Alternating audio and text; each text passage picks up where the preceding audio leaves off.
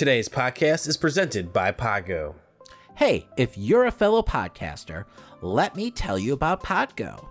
Podgo is the easiest way for you to monetize your podcast. That's right, they're providing podcasters with a flat rate for ad space so you always know how much you get when you include an ad from Podgo. Apply today and become a member and immediately be connected with advertisers that fit your audience.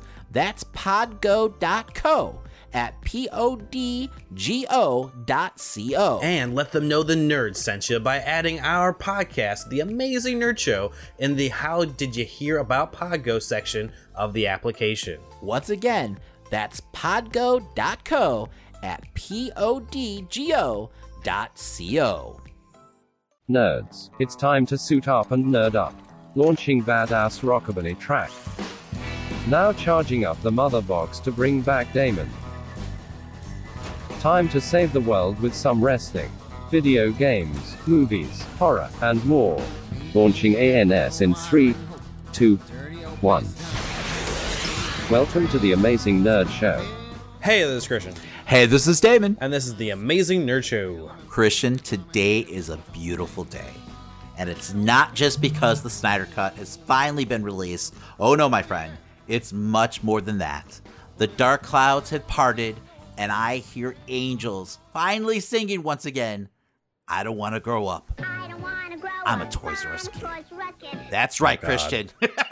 we got news that Toys R Uh-huh. Us has new owners and they're starting to open toy stores. Hopefully, as soon as the holiday season.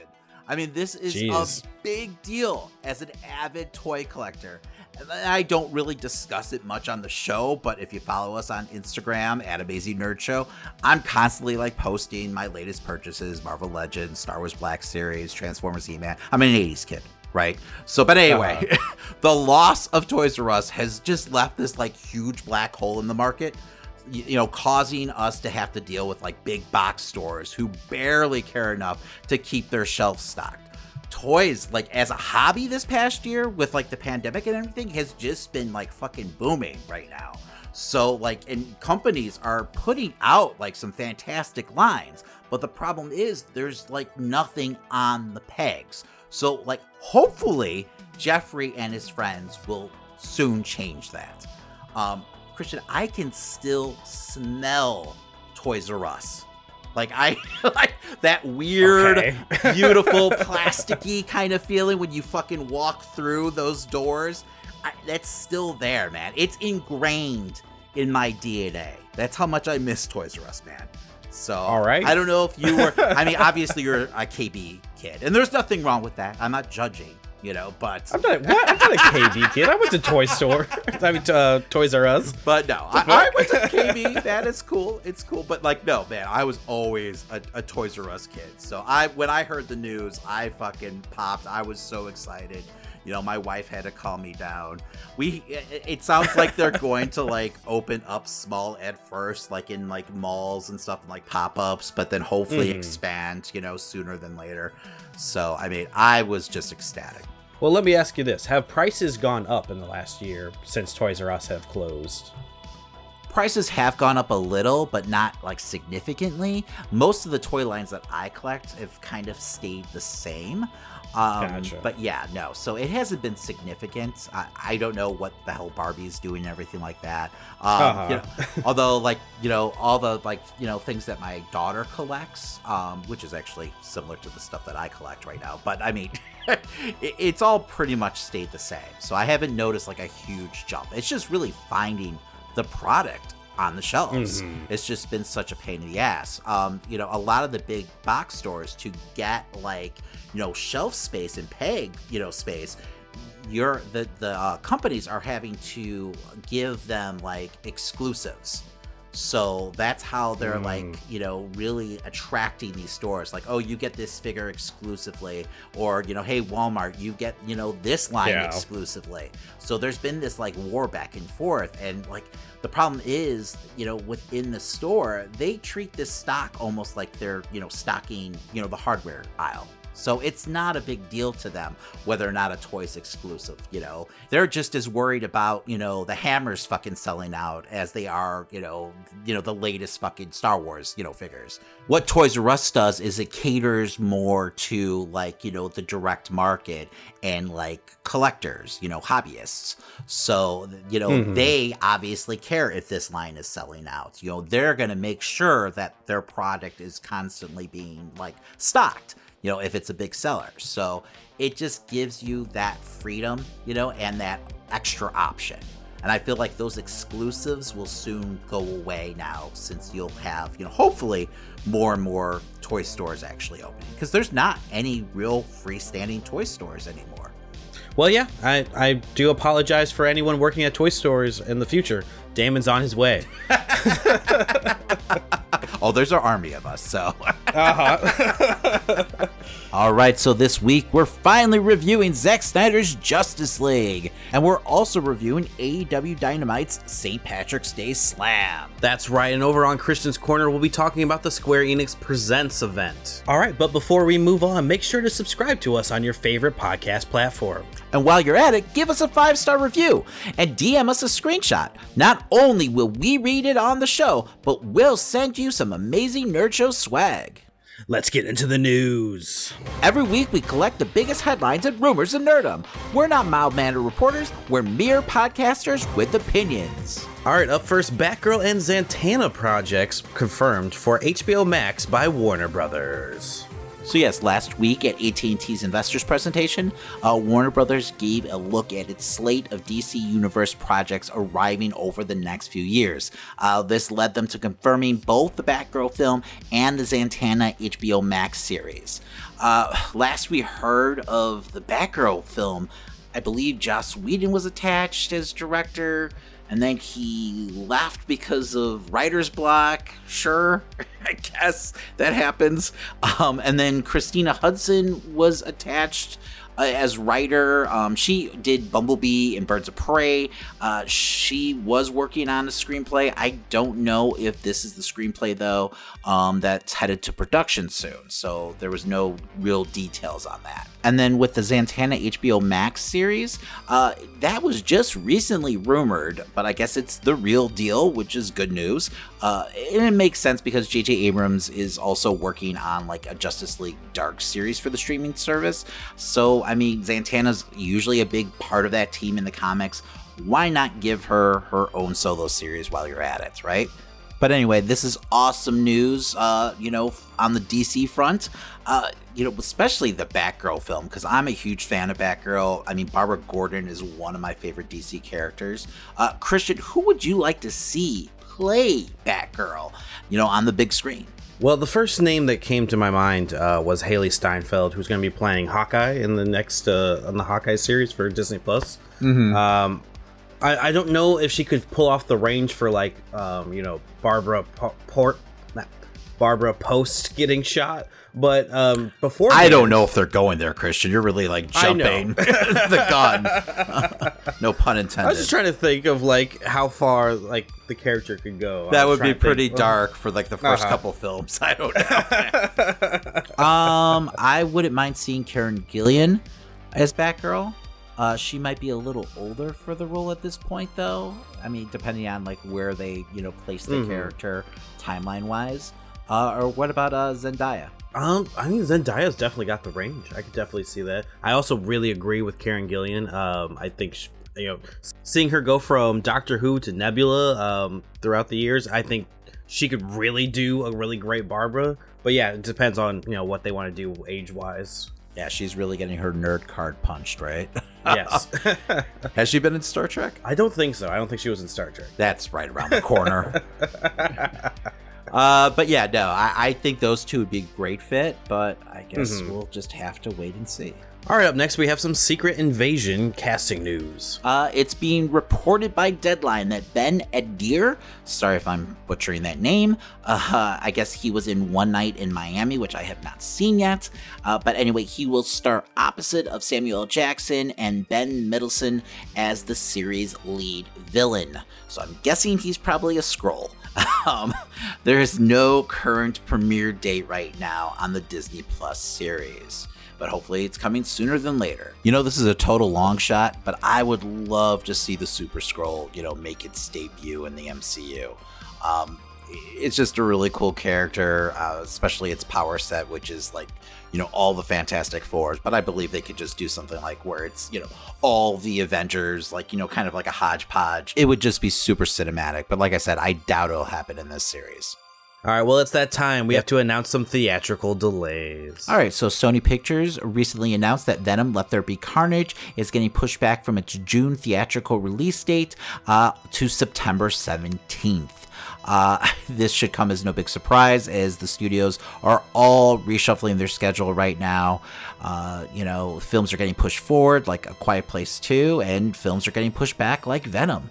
So it is what it is. Um, speaking of which, uh, the Disney CEO was recently out there saying that uh, the Black Widow theater run will be a last minute decision depending on how the theatrical landscape looks in May. It's just crazy to think that's where we're at now that they're willing to like push it to the very last second before they make this like hundreds of millions of dollar like decision but i mean really i mean how much more could they possibly even market black widow i mean we got the first trailer i believe like a year and a half ago if not longer you know, for me, uh, with delays and stuff like that, I always wonder like how much the studios, if they if they even you know give these editors and stuff more time to work on things, if they do have a delay, or if it's like, hey, this is done, we're just holding it off on our own. Because I imagine like something like on the level of Venom, um, probably has a shit ton of fucking CGI and stuff like that that they could probably do things to polish and change, especially with now what was it till September to, for release? Like, yeah. you could i mean nothing's done until it's out you know? So why not you know take the opportunity to do more? I just wonder how much these studios are allowing for that stuff to happen but that's just me i mean i would hope so but at the same time time is money so uh-huh. i don't know if they're willing to pay a bunch you know a bunch of effects teams to like you know continuously work around the clock when they're already losing money with all the delays so um, but you would like to think that you know they're you know polishing uh-huh. it up getting it all nice and ready for us but doubtful it's just too much of the uh, gamer in me where I'm expecting the game studio to be working on it to like the last minute. Up next, we've got more details coming from director Fede Alvarez on the upcoming Texas Chainsaw Massacre film. So Alvarez, in a new interview, uh, confirmed that the new movie is indeed a sequel to the original classic, as previously rumored. Um, Alvarez also dropped that the movie is apparently set many years after the events of the Texas Chainsaw Massacre, uh, with Leatherface as a much older man. Uh, Alvarez also noted that the new movie is taking an old school approach, with gore being all practical uh, whenever possible. Uh, he's quoted as saying, Everything is classic old school gags. A lot of the approach that we had with Evil Dead, never VFX, to do everything on camera. That's what we want. It's a very old school approach to filmmaking. Vintage lenses, it's very similar to the original film. That's all fine and dandy, but I mean, the story sounds exactly like Texas Chainsaw Massacre 3D which is a film that completely sucks. So I don't know why they're going down this route, but I really don't want to see like Leatherface with a fucking, you know, walker and chainsaw running around. I mean, uh, who needs that? Uh, Alvarez is super talented, and I'm sure he'll make it work, but I just don't get it. Um, no one wants senior citizen Leatherface. Like, just go with a fucking fresh start. I wonder if this is just like a reaction to what we got with like Halloween, like 2018, which was also supposed to be a direct sequel, and we had an old ass Michael Myers stalking Haddonfield. I mean, that's exactly what I thought of the story as soon as you brought up, you know, old man Leatherface was, oh yeah, this sounds just like um, Michael Myers in the recent Halloween. But, you know, I, I do have some hopes and faith of Fede Alvarez, especially with um, all the effects he did in Evil Dead, especially you know what he's saying here with like, oh, we're focusing on that. So maybe it won't just be you know geriatric uh, Leatherface running around. You know, I hope not. Or or being wheeled around. So we'll see. All right, up next, Showtime orders pilot episode of vampire series based on the film Let the Right One In. So, yes, Deadline is reporting that Showtime has ordered a pilot episode for the beautiful 2008 Swedish vampire film that spawned just an okayish American remake. Um, Deadline details that the series centers on a father, Mark, and his 12 year old daughter, whose lives were changed forever uh, 10 years earlier when his daughter was turned into a vampire. Um, locked in at the age 12, perhaps forever, Eleanor lives a closed in life, able to go out only at night while her father does his best to provide her with a minimal amount of human blood uh, needed to stay alive. So it sounds kind of some, you know, similar to the original film, uh, except for the, you know, relationships obviously being different. Um, you know, this time being about a father and a daughter. Um, the original film is fantastic. Uh, definitely check that out. Um, and the American remake's okay, but it doesn't hold a candle to the original. I'll be interested to see if this actually gets greenlit uh, to become a series because I feel like it has a lot of potential to be a great show. I mean, it's such a haunting, sad story. Should be right up your alley, Christian. Yeah, it shall. remind me of my childhood, Damon. All right, Christian, the time has finally arrived after years of controversy and campaigning. Zack Snyder's Justice League is finally here. Warning spoiler alert. Spoilers for Zack Snyder's Justice League ahead. You have been warned. And now, our feature presentation. So begins the end for Darkseid. I've never seen a being this strong. Maybe one. Determined to ensure Superman's ultimate sacrifice was not in vain, Bruce Wayne aligns with Wonder Woman with plans to recruit a team of metahumans to protect the world from an approaching threat of catastrophic proportions. This was directed and written by Zack Snyder along with Chris Terrio, and starring Henry Cavill, Ben Affleck, and Gal Gadot. So, Zack Snyder's Justice League is the director's vision finally realized in a four hour epic fucking marathon. And I've got to say, it was pretty damn good. It's not only like a complete level up from the theatrical release of the film, but also a level up to all the other Snyder DC films, in my opinion.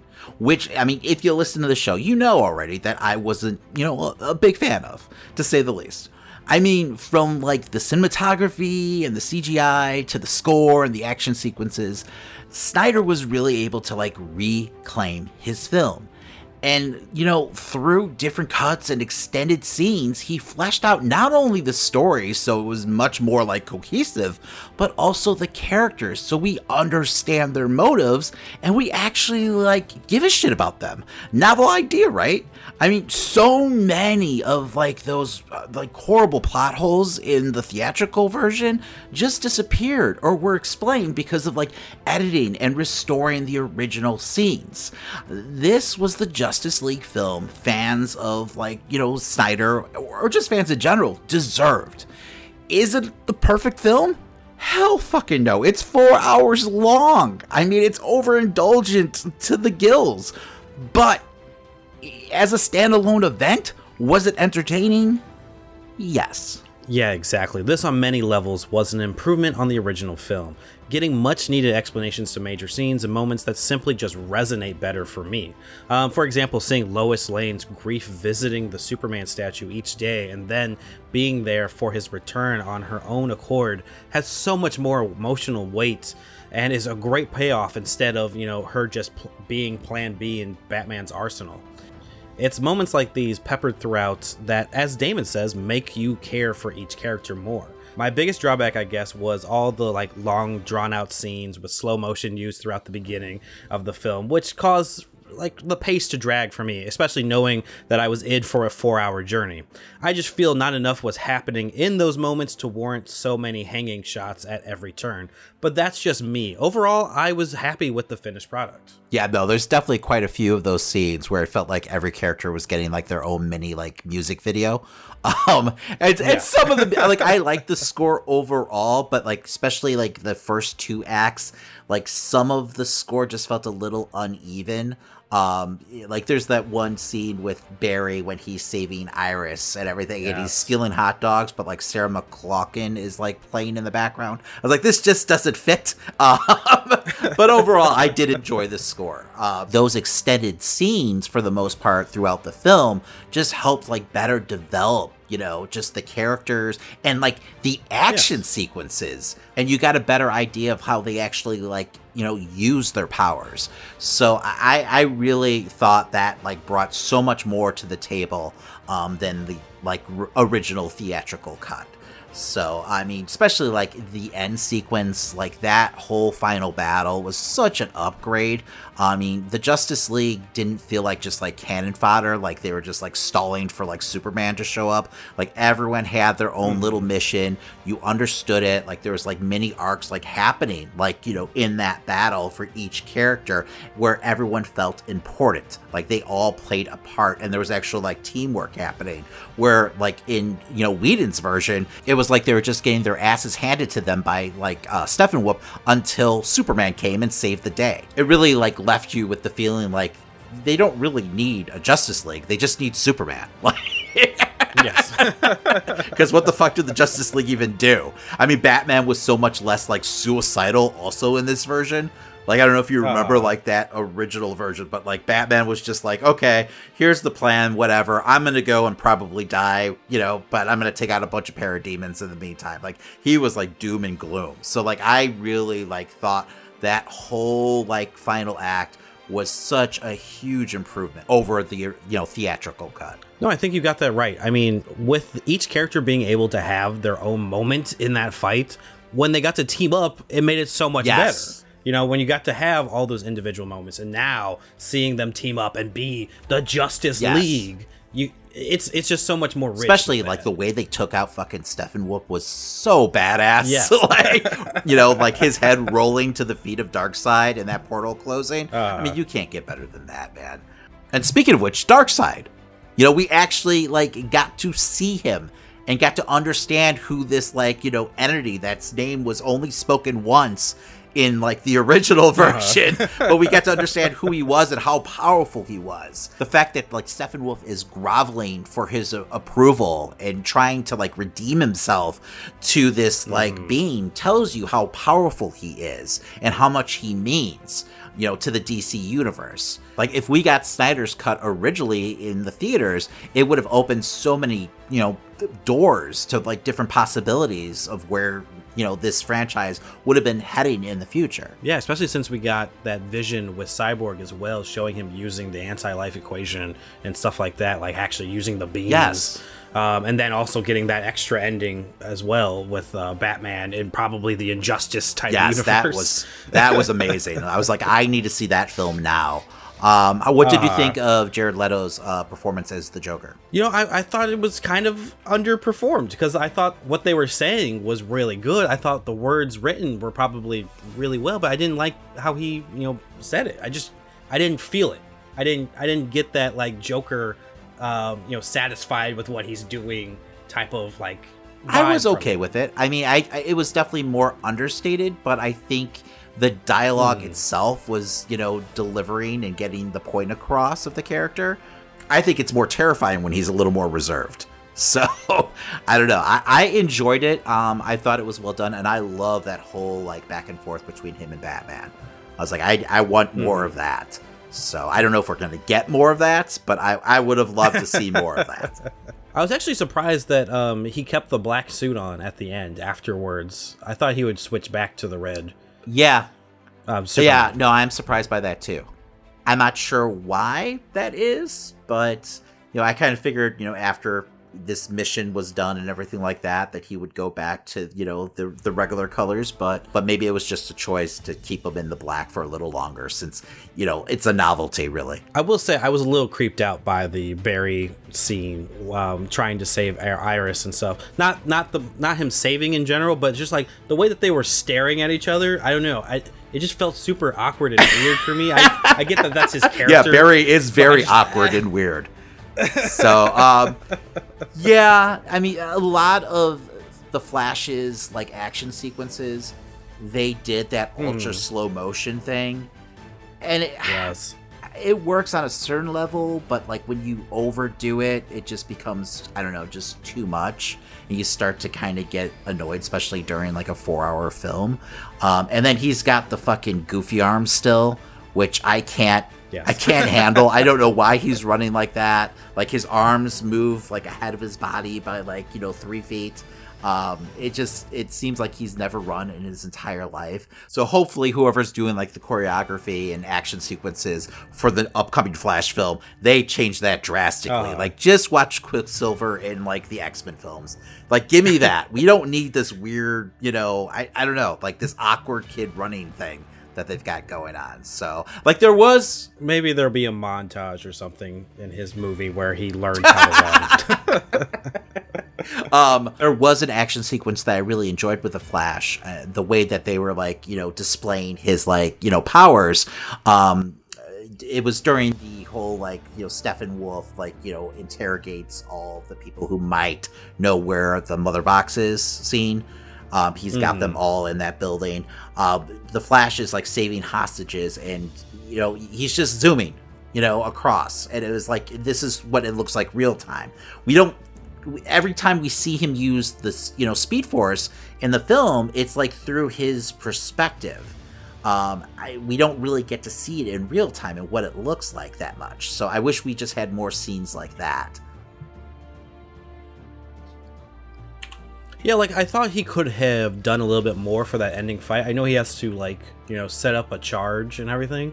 But it would have been cool to have like at least a moment where he's zooming a little bit more. And we got that where he's just like zoom, zoom, zoom, zoom. He took out a bunch of them and then he starts running. Yeah, You know? I mean, he is running. You do see him running, and he does reverse time, Christian, and saves the day pretty much. I mean, what do you want from the guy? he taps into the fucking Speed Force. Jesus. Uh, but He's the fastest man in the world. Let, let him let him fight a couple He- people, okay? he knocks a few parademons out, doesn't he? Not enough. Okay, you'll get it in the Flash film. All right, relax. But no, Uh-huh. I understand what you're saying. Though. Like, because it felt like every time we saw him in action, it was pretty much in slow motion. So, and he had Hmm. that bad case of the goofy arms. So I. I don't know. I don't know why they made that choice, but it, it just drove me nuts after a little bit, especially when you have like four hours of it. So, uh, I mean, it was glaring in Joss Whedon's version of the film, also. So, Mm-hmm. but um, I think they tried to explain it in an interview once where he was just like, "Yeah, that's just kind of like it's his way of running faster," and I'm like, It does- "No, it, just doesn't come dumb." off that way at all. but I did love that we got like a lot more of his backstory here. We got to see his relationship with his father Hmm. and everything. You know, he got himself like a nice story arc. Because I remember in the first film, like I enjoyed the character, but like my biggest gripe with that film was that we didn't get enough Flash, we didn't get enough Cyborg. They just kind of felt like they were there. Like, you know, it's like I wanted to see more of these characters, but they're just, you know, why did you so like underutilize them in this film? Um, you know, th- this was definitely not the case with this movie. So, um, but yeah, and, uh, you know, especially for Cyborg. I mean, we got so much with him. in Yes. this one, you know, seeing his background more. Yes, I mean, really, his arc was kind of the heart of the story, really. So, I mean, it, it was such a big part of the movie. Um, you know, and I, I really enjoy that character. I hate the design of the character. like, I wasn't impressed with like how they updated the CGI and everything with him. It was definitely better than what we got with um you know Joss Whedon's uh cut but at the same time I was like man I understand you only have limited funds but I, I think it's just I'm not a big fan of Snyder's like overall like character designs for the heroes. You know I, I don't like uh Flash's costume. I'm not a big fan of how Cyborg looks Aquaman's okay Wonder Woman's fine um, I don't like the weird texture suit for Superman. I've never been a big fan of that. And Batman just looked like the fucking Michelin man through this entire fucking film. and he just kept on getting bigger and bigger. And I was hoping that was like a Whedon Uh-huh. problem. But no, that just seems to be like a problem, you know, that's happening throughout this movie in general. So, um, but yeah, no, I, I, it's such a weird choice, like to have him look so pillowy. So I don't know if it was just some weird suit that they had him in for some reason, but it just didn't work for me.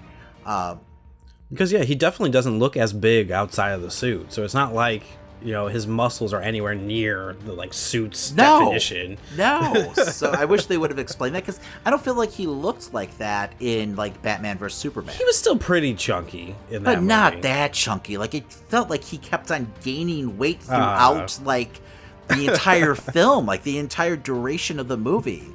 Uh, did they show the like dissipating energy armor that he had in the first version? I can't remember. I don't believe so. Um, we got a lot more Alfred in this one too, which I Mhm. enjoyed a lot. I don't feel like that was explained at all, or even really used in the first one.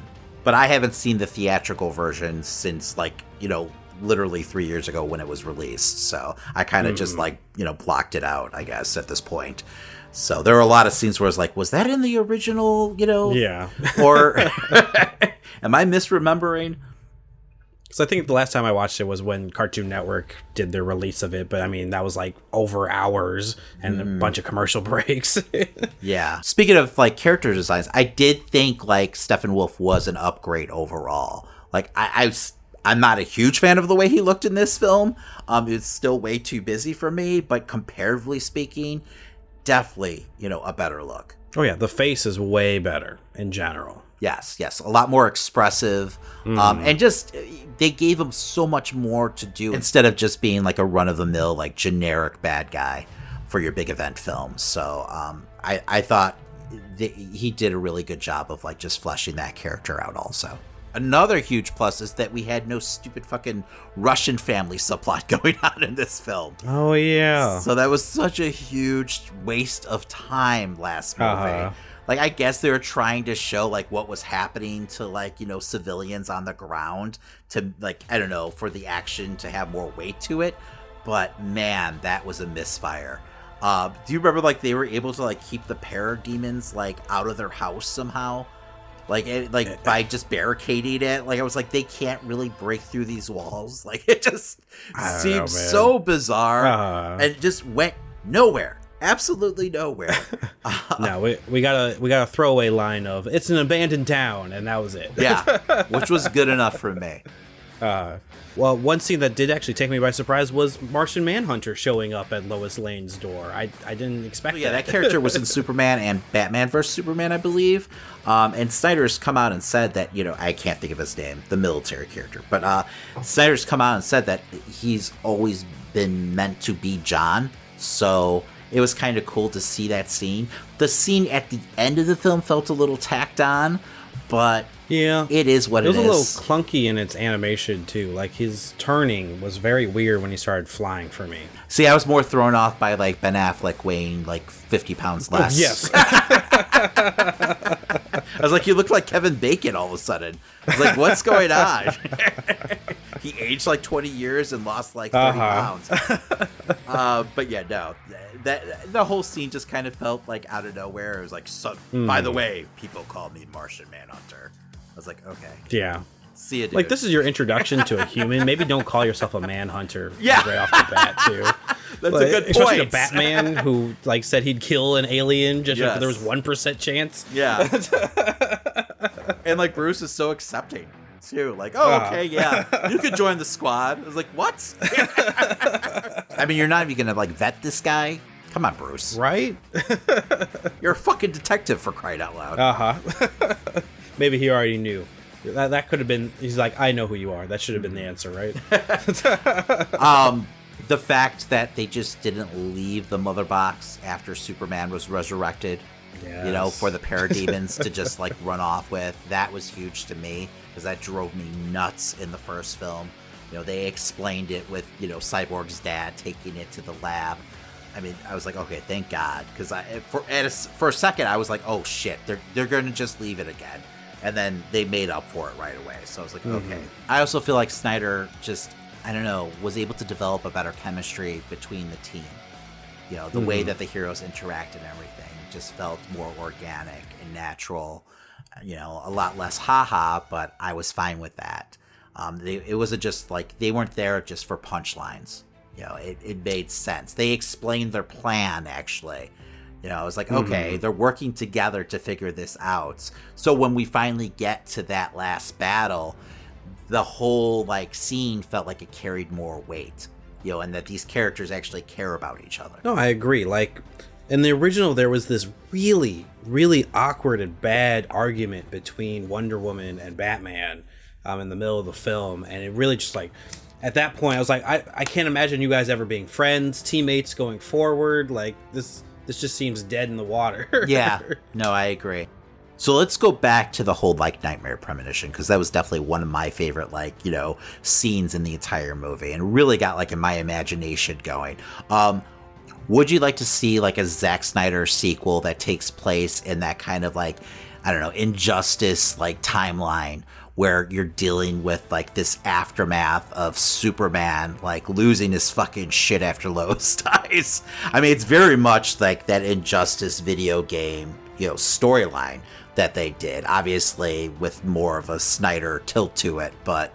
Um, would you like to see that as like may- not, maybe not as a theatrical release, but as like an HBO Max special? I mean, I'd be down to see it, especially like with the way it seems to be going. Like I like evil Superman. That's I'm totally into that. So I'd definitely like to see where he was going with that storyline. Mm-hmm. But I mean, at the end of the day, I mean, I, I don't I don't think it needs to happen, but I, I definitely think it would be cool to see. Do you think it's possibly something that we see play out like during the Flashpoint film? Yes, I do think that's something that they could do if they wanted to incorporate elements of that in the Flashpoint thing, and then it fixes and goes back to normal, or whatever they want to do going forward. Like maybe we just get a, a glimpse of it, you know, like maybe that's Yes. where everything mm-hmm. kind of starts, and then that's why Flash is going back and trying to change time, and he fucks everything up. You know, I could definitely see them go that avenue, but I just kind of want an entire film, you know, in that reality. With an insane grief-stricken Superman, it'd be like fucking WandaVision on crack. I just love the idea of that like ragtag team that Batman has like put together. Uh-huh. You know, with fucking you know Slade and you know Mera and Flash and Joker. You know, trying to work together. You know, against a fucking insane Superman. I I just I I don't know. I want more of that honestly. So um, what Those are definitely some personalities you don't want in a group together. Um, what do you think happened to Lois? Like, do, do you think like because in the Injustice storyline from the video game, it's the Joker who ends up killing her, right? Like in an explosion or something, and that's when Superman loses his shit and like like pulls out his heart or something. Um, like so obviously it's not the Joker in this timeline. So how did Batman let her die? I don't know. Maybe, maybe during a like he he thinks she's the key to saving everything, so he dangles her in front of some type of danger, maybe Darkseid, Uh-huh. and ends up getting her killed. I could see that. Um, because there is that like quick vision that happens in the middle of the film where you do see Superman like on his knees, like holding a corpse. Yeah. Um, so that I'm guessing that was supposed to be Lois. Also, there was a little moment where she opens up her drawer, Lois Lane, um, and there's a pregnancy test in there. Oh, Uh, and I feel like they wouldn't have showed that for no reason. Obviously, I maybe, maybe she's maybe she's pregnant. oh, do you? I don't know the timeline wise, but so do you think like sh- too like she had like she was with child when she died, and that it pushed Superman even like further over the edge? uh huh. Because I mean, it, it's got to take a lot for you know Kal El to like you know break like that. You know, I mean, obviously he loves Lois, but to go completely fucking ballistic, um, and just burn the entire world down. I mean, not that like losing Lois isn't enough, but like you add the wrinkle of her like being with child, I feel like that would definitely push you know Clark over the edge. Um, and you know you get the Superman who wants to burn the entire world down. Uh, but yeah, no. Or at least like how in Injustice he's trying to be the new ruler of the world. Like he wants everything in his image and honor and stuff like that. Oh, yeah, I mean, in this, it seems like he's working with Darkseid, though. yes. So, you know, I don't know if he's like, you know, Darkseid's new, like, Steppenwolf, or, you know, he's just like, fuck it. You know, I want to see everything burn. uh, but yeah, no, it'd be a cool storyline to, like, really explore, but we'll see. I mean, if this is successful enough, I'm sure in a couple years they'll be willing to go down that road. I mean, the world's already on Twitter saying sequel over and over again every time I hop on. So it was definitely smart on Snyder's part to like include that scene at the end of the movie because that really just leaves you wanting more. Exactly, adding some job security there. All right, Christian. So, what grade would you give this film? Um, right now I'm sitting on a B, a solid B. I, I enjoyed it a lot. Um, I did think it dragged a bit for me. Like I was a little bored at parts at the beginning just because of how much it was just hanging on everything over and over again. And I plus I I knew how long I was going to be sitting there, and I knew exactly where the storyline technically is supposed to go. So I mean, yeah, it it was all those types of elements on top of me. Maybe if I hadn't seen you know the Whedon version before, I might have even gotten more into this as I was watching. But knowing the few beats that I did know, it, it, it definitely didn't help that I had to sit there for so long and watch a close in zoom on like Barry's face for like fucking 10 minutes every every time they want to show a new character. But that's just me. So I enjoyed this a lot more than I thought I was going to, to be honest. I'm going to give this film a B plus. I thought it was really entertaining and I love the fact that, you know, through like the sheer willpower of the fans, you know, an artist was able to get like his final vision out there, regardless of what the studio wanted. Fuck the band. Alita Battle Angel 2. Push for it, damn it. I'm I'm I'm pissed off listen. at Cameron right now. He re-released uh, Avatar just so he could beat fucking the Avengers again. Just absurd, man. But anyway, definitely check out Zack Snyder's Justice League. It is streaming right now on HBO Max. All right, ladies and gentlemen, it's that time again. It's time for Christian's Corner.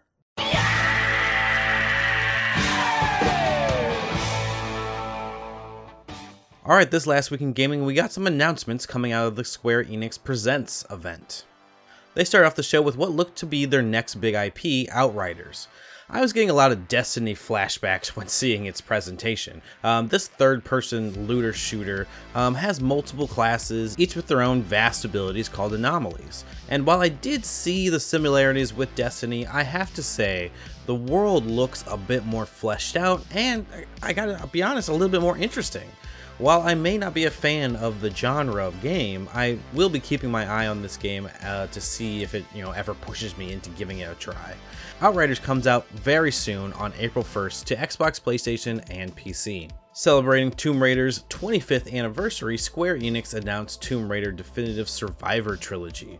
This trilogy was one of my favorites of the la- like last few years, and to see it all bundled together, I definitely think this is a great opportunity for anyone who hasn't tried this more grounded version of the character. I highly recommend checking this out. They also stated that there'd be more to come in, the, later this year about Laura and what they're planning on doing with their other games that are in production. So definitely keep an eye out on their socials and stuff like that. But the Survivor trilogy is available now for only $19.99 for digital purchase on PlayStation and the Xbox Store. But of course, for Square Enix, the big thing that they did announce was their biggest franchise, Life is Strange, and its new entry, True Colors. This is definitely the best looking entry into the series yet, um, with True Colors following Alex Chen with empathic abilities. Honestly, the graphics and the way the animation looked reminded me a lot of The Last of Us, um, you know, maybe not as polished, but definitely looking even more high quality than the previous entries into the actual franchise. Um, this series has found success in telling beautiful narratives that you wouldn't typically see in gaming, and this one seems like it will be just as much of an emotional roller coaster as the past games. Will Alex find out the truth about what happened to her now deceased brother? You'll find out with the entire release on September 10th. And that's not the only thing that they announced for Life is Strange. A remaster of Life is Strange and Before the Storm is coming um, this fall with complete graphical updates. Um, it wasn't a super huge event. There were some things here and there, but you know, Square Enix is showing what they can, and you know, Life is Strange is a big franchise, so I wasn't too disappointed by this event. And we have so many events coming at this time can only imagine that they'll probably do another small one down the road if they choose. But just like I said, gaming events are coming more and more with tons of game announcements on the horizon. So stick right here with the Amazing Nerd Show as we break it all down for you. And also catch our live streams on Twitch as we play our most anticipated games live with you. This week, in honor of the Snyder Cut, we switched gears and played all of Batman Telltale series. Catch the final two episodes or the replays of all the episodes this Saturday on our Twitch. We're also starting a new retro game in GTA San Andreas this Sunday. Next week, of course, we will be moving on to the second Batman the Telltale series, The Enemy Within, and return to The Witcher 3, and continue playing on with GTA San Andreas, as I imagine I will not finish all of that on Sunday. We do go live every Thursday through Sunday at 12 noon. Make sure to be following at Amazing Nerd Live for also our bonus streams that happen now and then. All right, now on to wrestling. Through the table. Thunder Rosa escaped the Death Valley driver attempt. Britt. No! Oh, my God in heaven. One, two. No! Oh, my God, she kicked out with thumbtacks in her back. Thumbtacks. She looks like a pincushion. Oh, a human pincushion. All right, man. So on this week's Dynamite, we had pretty much an instant classic between Thunder Rosa and fucking Britt Baker. In my opinion, it was probably one of like Dynamite's best matches ever, honestly. So I don't know how you feel about it. No, I think it was fucking phenomenal and it was a great way to start off the first women's main event in AEW. Right? They set the bar really high. Yes. I like that like these lights out matches are becoming like AEW's like signature like, you know, grudge match at this point. Um I like to see them continue it. Uh it- but like don't do it too often. It's got to be like every like, you know, like 3 or 4 months, you know, and it has to be for like a blood Yes. feud.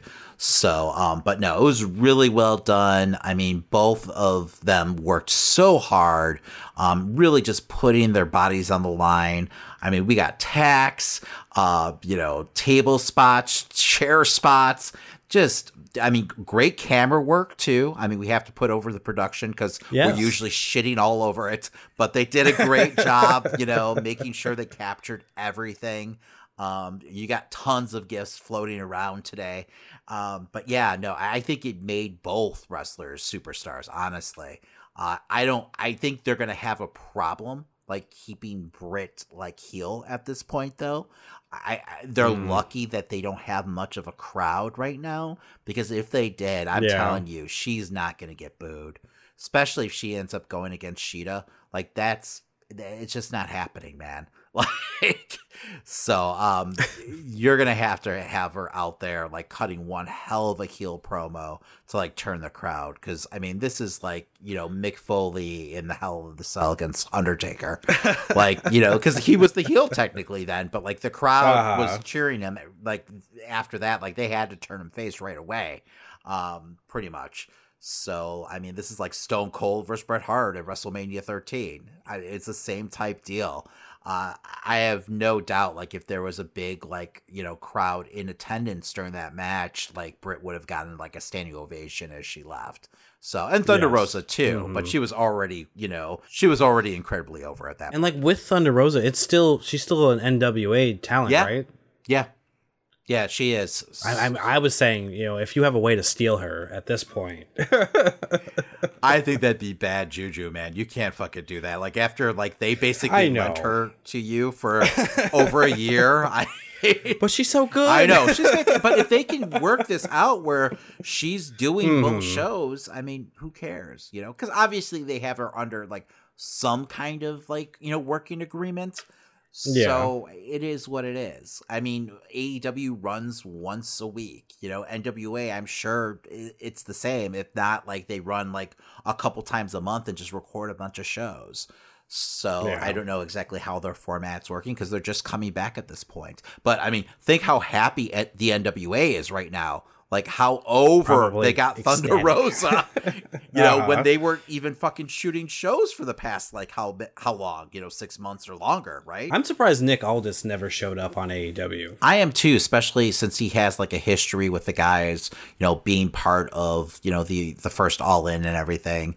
And you would think that he'd want to be on like Dynamite just promoting the NWA title when there's no like NWA show for the like the past year or so.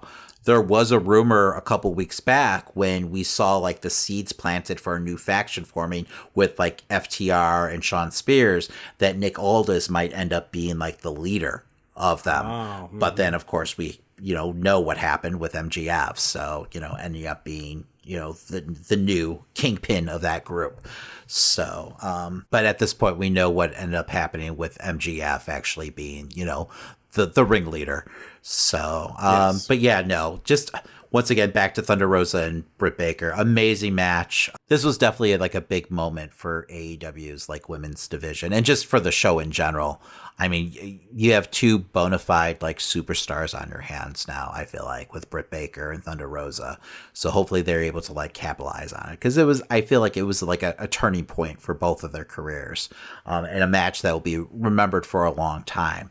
Um, and hopefully it means a lot for the women's division and they start getting more of a spotlight on the show. Um, you know, so I, I don't know what the rating was for their segment or anything like that, but I mean, it's definitely been the talk of the internet this, you know, today. So, and hopefully it'll bring them a lot more viewers, you know, next week. Um, you know, I mean, I don't want to see it every week. Like I, like I said, it should be like the blow off to a big feud. Um, so I'm sure like the WWE women are really jealous right now that the fact that they were able to get like color. Cause if you think about it, like, you know, like Sasha and Charlotte and Becky and Bailey, like they've worked like Hell in the Cells and all these like, you know, crazy gimmick matches, but they're not never allowed to like actually like, you know, blade or, you know, juice or whatever you want to call it you know, just because of, you know, WWE being PG. Um, because I mean, they bust their asses too, but I mean, And you know, like Charlotte and Sasha probably wanted to. Oh, I'm Hell sure. I'm sure they did. You know, Mhm. I'm sure they would all love to. I mean, look how much it meant to something about Bloodman. Like it just ups the stakes and everything. Like that the moment with Becky Lynch when, When- she Mhm. really got white hot. Um, when she got busted open by fucking Nia, of course. Um, you know, and she's standing in the crowd, fucking Uh-huh. bleeding, and you know, um, all cocky, taunting them. You know that that was such a huge fucking moment. I mean, people are fucking painting murals of it. So I, I don't know, man. It just I, I can't imagine being an artist, you know, which I think wrestlers are, and being so fucking like hindered uh by like WWE's like you know rules and everything. It is what it is. It's a PG product, but it's got to be rough when they're like forcing you to like wrestle all these gimmick matches, and you're not allowed to like you know have them live up to their full potential. Yeah. I never asked um, your opinion on this, but what did you think about uh, WWE mandating that the slap of the thigh must go It's away? fucking ridiculous. You know, people have been stomping in corners since the Uh-huh. fucking eight. I mean, since I was a kid watching wrestling. So it's absurd that they're all sudden like keen in on the fucking slap. And it's just a bunch of fucking old timers, and I- half of them have, were- have been slapping their thighs the entire time. Shawn Michaels has been Exactly. slapping his leg since the fucking late eighties. so, but like, it- that's not the only sound effect that wrestlers do. Like, that's not like the Mhm. stomping in the corner when they've got someone, you know, tr- doing like the ten counts. You know, um, yeah. They're stomping. I remember as a kid, you know, noticing that and doing that with my friends while we're like wrestling in my living room. So it is what it is. Like, why take away that something that adds so much, you know, to the match? Because it is glaring when you don't have that sound because we're so accustomed Yes. to it. We're like trained. Uh-huh. And it's going to be so hard to reprogram your wrestlers not to do it. Uh, Drew this past week did one of his claymores without it, and it was just bizarre. That sound adds so much to Uh-huh. the move. So I can't even imagine yeah, right? Just ridiculous. Did it actually hit if there was no slap? Like, what's come on? well, you know, it, it's weird because it's all it, it adds to the illusion, though. It really Mhm. does. So I don't know. I don't know. It, it's it's absurd. But I really have to give AEW credit. Um, you know, these past two weeks, they've really like answered the call, uh, especially after the huge botch at the end of the fucking death match Yes. with the you know the sparklers and everything. I mean, they didn't like put their head in the sand. Um, you know, they answered the challenge, you know, creatively by putting on two fantastic shows. I mean, both episodes of Dynamite were really booked like, you know, the Monday after WrestleMania, it felt like to me. Um, just like resetting the table, starting so many new storylines, um, and just like, you know, keeping a peak interest, you know, creatively in the show.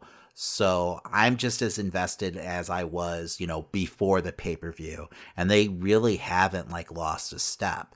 So, um, and it just shows you they keep on making new stars, and that's what like you know Britt and you know Thunder Rosa are. They're they're stars Mhm. now, and I, I would put them on the same level as like Hangman and you know Jungle Boy. I mean, you've got to look at them as like you know superstars, you know, for the brand. No, I absolutely agree. You know, AEW really showed that they can get back up after anything Yeah, at this yeah. point. If they can put on it, keep just keep going at it, keep making better storylines, and we forgive Yeah. you. You know, we forgive the the the very lame sparklers, and we move on from it. You know, I feel like they delivered with this match, which they they really had to. But you know, they they showed everyone that you know, Mel, that you know, we we fucked up, but we're resilient and we're gonna keep Um, on. I think going. the only thing I didn't like about this week's episode in general was the Darby Allin moment, where he goes out to pretty much do an open challenge, and then everyone ignores him to talk to Sting. I was like, oh, okay, no one cares apparently. That's a good point. well, too, like it was a little awkward um, because he goes, "I'm going to go ahead and I'm going to challenge, um, you know, or in the name of the greatest um, TNT champion of all time," and he's he he says Brody, but the crowd, to me, clearly is chanting Cody. Really, I was moment- hearing Brody. I don't know. I don't know, man. It sounded like Cody to me. Also, there was a moment where like he mentioned that he's only defended the title three times, and they started to Mhm. cheer. He's like, "No, no, that's not a good thing." What Are you? I like that he corrected him on. no, it, at least. I, I agree. I agree, and. I like the fact that that title is going to be more. Of, it seems like it's going to be like you know the working title, where you know Mhm. they're going to be defending it on TV.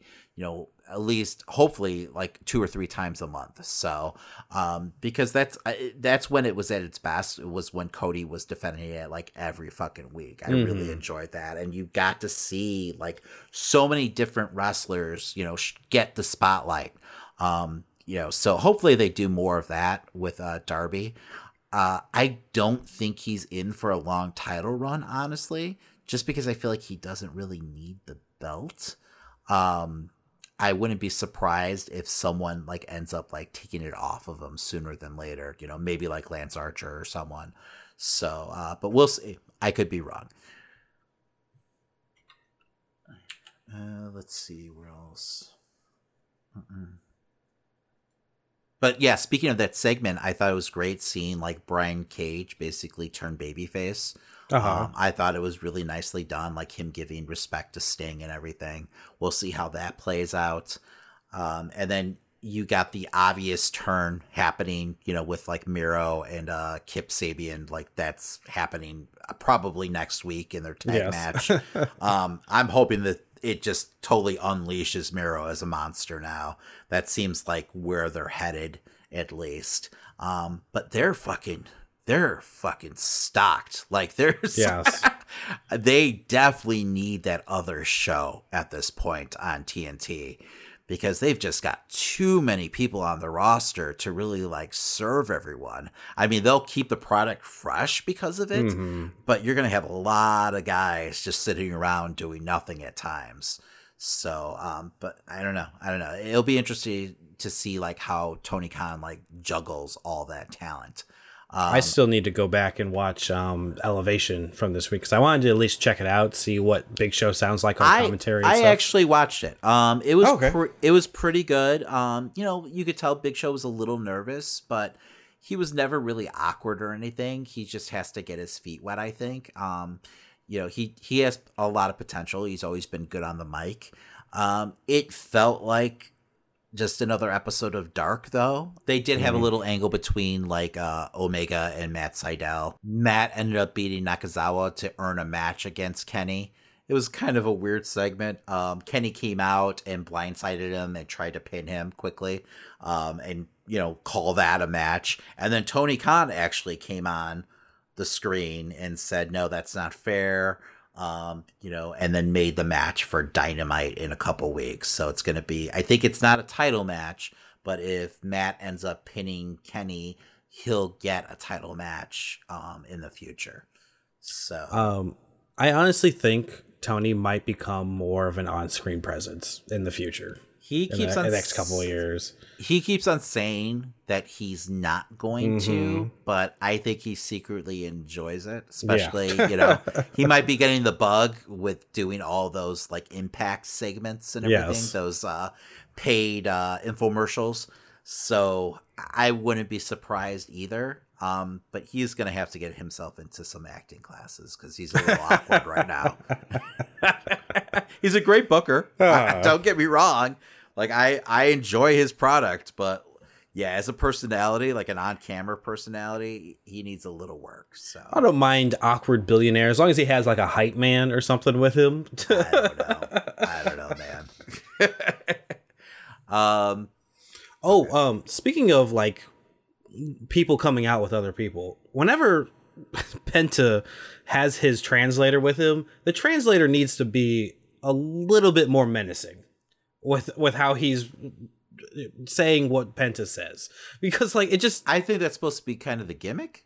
you think that is because yeah, I, I don't know because that's one of their announcers. He's not actually like Penta's Okay. like translator. He's an announcer. He's their Spanish announcer, and he does like their uh, after show, and he does a bunch of like stuff on Dark, I believe. gotcha. So like he's an interviewer and shit like that. so it's a little weird that he's you know seems to be enjoying what Penta's Uh-huh. saying.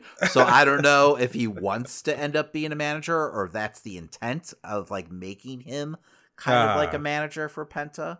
But I mean, why not? At least it allows like Penta to like you know break through with like promos and everything.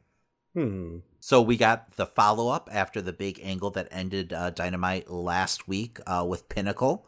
Uh, they basically came out and gave their mission statement. Uh, what did you think of the segment? MJF does great promos, uh, but I, I just need to see these guys do more action. I need to see them working together. Uh, the the promo didn't do anything for me to hype them up in in, in any for It was, me. I mean, literally the second day that they were together, man. Jesus Christ. okay, uh, do something in the background. They destroyed the they destroyed the inner circle. Like, Okay, do it again. They just can't- took his office this week. I, I what, what? they weren't there. They put them on. They were selling. I know. Well, okay, injuries. take someone else out or be in the match. Show me some man. teamwork. Just relax. relax, Shave. I enjoyed it. I thought it was a great promo by MJF. I would have liked to hear Ah. from the other guys a little more. Yes. Um, but I was fine with it. You know, relax. You're going to see them in action plenty. I don't like Sp- Spears' blonde hair either, but well, that's What? just nitpicking. Now you're just being ridiculous. Speaking of promos, Moxley and Kingston are just fantastic together and have great Uh-huh. chemistry. I could watch them all day. Um, it was a pretty damn intense match between them and the Good Brothers. Um, it seems like you know they're using this kind of as like a catalyst to you know further the whole Young Bucks storyline with the group, um, which I'm totally fine with because I know Moxley's supposed to be leaving soon. Uh, but yeah, no, I, I thought it was really well done. Um, I'm guessing we're probably going to get a you know a Moxley and Young Bucks against you know uh, the Good Brothers and Omega you know sooner than later. Yeah, because I mean, at, at certain points, I wasn't sure if they were gonna eventually like, even after they pretty much said no, we're not, you know, doing the the hand symbol with you guys. I thought they might still rush in and like super kick Moxley at the end there. Like they, Yeah. they waited, they held on that for a while. Yeah, I was like, hmm, that was definitely on purpose. But yeah, no, Uh-huh. I, I have a feeling that you know they're going to end up turning on you know the Good Brothers, and we're going to see a match somewhere down the line. Uh, the Good Brothers did recently lose their belts to uh, Finjuice. oh okay, Yeah, so uh, which is kind of odd because they're New Japan. So um, I'm sure they'll drop it back to them, you know, shortly. But um, it was a nice little wrinkle to the storyline. And we also have a title match to look forward to between uh, Omega and uh, Rich Swann. Uh, it'll be taking place on uh, uh, Rebellion on April 24th. So that's a little over a month away. So um, I just have a strong feeling that Kenny's going to be walking away with both titles. Yes, hopefully it's his first step of being the collector. Yeah. Do you think he heads over to New Japan? At some point, I feel like New Japan's the final final goal, right? Like you Yeah. maybe maybe even have him go up against Nick Aldis for the uh, NWA title. Man, NWA is like giving them so much. Like, are they gonna really allow like Kenny to walk away with their title? That'd be a great feud, though. I'd love to see that. Mm-hmm. You know, the you know, I think those two different styles would you know really work well in the ring together. So Maybe if um, they had the match on NWA's show, it, would, mm-hmm. it would work out better for them. No, no. I mean, you get you definitely got to hype it a little. I feel like mm-hmm. on um on Dynamite. Yeah, I'd like to see Rich Swann actually show up on you know Dynamite too. I think it would help to put that match over more. You know, and give like you know Swann the spotlight to make him feel a little more legitimate, at least to like you know Dynamite fans. You know, people who just don't remember him as like you know the former like cruiserweight champion at WWE. Um, because I feel like it'd just be a good showcase for him. So and hype up the match more, right? Exactly. Um, I, I I can picture a sneak attack happening within the next month. I can totally see that. Yeah, right. Um, so yeah, hopefully, I yeah, because there's not enough crossing over happening right now. Besides, like the Good Brothers, I feel like we need to see more. Like they're not completely like utilizing, you know, that partnership at this point. You know, like with how much Sami Callihan kept bringing up Moxley, you know, when, when they started doing these crossover events, I figured that would they might have that happen, have them tag for like a minute on something, but I don't know. I mean, it it sounds like Moxley is going to be taking a break Yeah. shortly. So, I mean, maybe he fits it in. Um, maybe they end up attacking the Good Brothers on Impact. You know, him and Kingston show up. I could see that happening, or cool. e- or even the Bucks showing up, right? So, um, I th- I feel like that's eventually going to happen. I just feel like they haven't really explored all avenues like enough at this point. Um, because I almost, I honestly, I almost forget about like you know the whole invasion or whatever the hell you want to call it happening right now. The Good Brothers just feels like they're part of like the AEW roster. Uh-huh. So, I mean, those guys are living the, their best lives. Honestly, they they're like on everything. they're eventually going to be over on New Japan. Jesus Christ. So, um, but yeah, no, I just another great night. But anyway, I was super impressed with this episode of Dynamite. Um, they're really like building momentum. I know the ratings aren't necessarily dictating that right now, but I feel like they're just like a couple like shows away from like completely like breaking through. And maybe who knows, maybe it'll happen once like NXT moves to Tuesdays. Um, you know, maybe that's what it's going to take. Um, but yeah, they they keep on putting shows on like, you know, this past week's, you know, episode. It's going to happen sooner than later.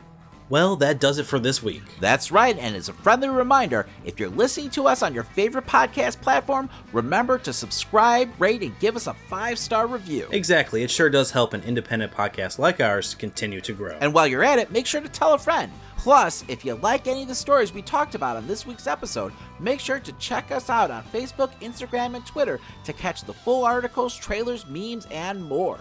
That's right, you can follow us at Amazing Nerd Show on all social media platforms. And hey, if you're looking for extra content, make sure to catch our streams every weekend on Twitch, plus YouTube videos Monday through Friday. Want to support the show further? You can head over to teepublic.com and get yourself some amazing Nerd Show merch. We've got t shirts, hoodies, stickers, and more. And if you post what you bought and tag us on social media, we'll send you some additional nerd swag if you live in the United States. Well, alright, David, next week we're going to be talking Falcon and the Winter Soldiers, first episode. That's right, we're also going to be reviewing WWE's Fastlane. Alright, my name's Christian, And my name's Damon. and that was The Amazing Nerd Show. Oh, wow, they just, they really just vanish. Huh? Oh, that's rude.